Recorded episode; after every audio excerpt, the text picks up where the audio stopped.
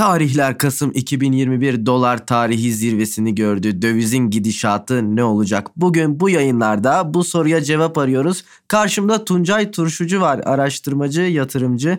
Kendi adına bir araştırma şirketi de yönetiyor. Ve Binomo Kest'in yayınlarına devam ediyoruz. Dövizden bahsedeceğiz bu bölümde. Önceki bölümlerde hisse senedi, borsa, finansal okur yazarlık gibi konulardan bahsetmiştik. Hocam döviz ne olacak? Aldı başını gidiyor. Dolar uçmuş, altın patlamış. Ne yapacağız? Evet bu sorular benim bu son günlerde oldukça sıkça da duyduğum sorular. Dövizin ne olacağı hakkında yorum yapmak biraz zor şu aralar. O konuya da yani girmeyelim ama şu bir gerçek yani gerçekten Türk halkının döviz ve altın yani iki tane yatırım şey var enstrümanı var. Yani bir döviz aşkımız var. Ya ben özellikle şunu görüyorum yakın çevremden. Özellikle kadınlarda bir altın biriktirme durumu. Yastık altı altın hala altın hesaplarına rağmen çıkabilmiş değil. Hala bileziklerde, kasalarda saklanıyor bir şekilde altın altındır diyerek. Erkekler daha çok dolar, euro gibi e, yabancı paraları tercih ediyorlar. Biz halk olarak hani dövizi tercih ediyoruz. Bundaki sebep ne sizce? Ya bu eskiden gelen bir alışkanlık aslında. Yani bunda bir yatırım mantığı yok. Eskiden beri Türkiye'de çok yüksek enflasyonlar vardı ve bu insanları artık e, bir e, kazandığı parayı koruma yoluna itiyordu. Bir hayal et yani. Bir ay sonu geliyor maaşını alıyorsun. Maaşın 15 gün sonra alım gücü azalıyor. Yani 15 gün içerisinde falan böyle azalıyor.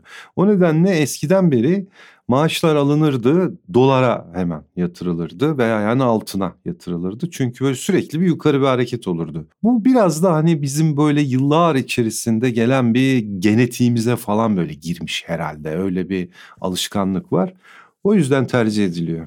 Bir de e, basit yani e, borsa, hisse senedi, vadeli piyasalar onlar bunlar tabii sonradan çıkan, sonradan hayatımıza giren şeyler. Ama bu tabii çok daha basit. Bunun için bir şey yapmana gerek yok. Alıyorsun, gidiyorsun bir tane döviz bürosuna oradan dövizini veya altınını alıyorsun. Halbuki bugün mesela altın alıp fiziki altın alıp evinde yastık altına yapanlara ben mesela hayret ediyorum. Çünkü gram altına temsil eden borsa yatırım fonları var mesela. Yani direkt onu dijital olarak bir hisse senedi gibi alıyorsun. O sana bir gram altının fiyatıyla mesela eş bir şekilde anında online olarak real time olarak böyle eş bir şekilde takip ediyor. Yani gidip de bir yere gidip altını fiziken alıp evine götürüp bir yerlerde saklamanın alemi yok zaten. Bu herhalde yaşlı nüfusla da ilgili bir şey hocam. Yani Tabii. dijitalleşmeye direnen bir nesil de var. Şu anda bütün kuşaklar beraber yaşadığımız için X, Y, Z artık öbürü neyse.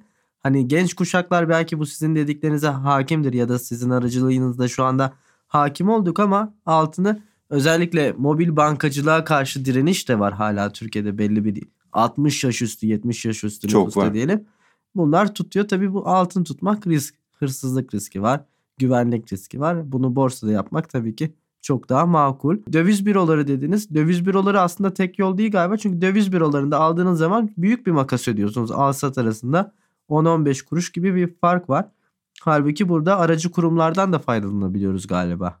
Tabii yani dövizi alırken döviz bürolarında söylediğin gibi alım satım arasında ciddi bir makas oluşuyor. Hele hele hafta sonuysa bir de hafta sonuysa o makas iki kat falan artıyor. E, halbuki bunlara ihtiyacınız yok. Yani e, bugün e, Türkiye'de hem mesela borsanın içerisinde normal bir hisse senedi gibi döviz borsa yatırım fonu var. Yani doları gidip fiziki almakla aynı şey. Onu siz aldığınız zaman dolara eş bir fiyat almış oluyorsunuz ve dolar spottaki fiyatı neyse o da onu aynen takip ediyor.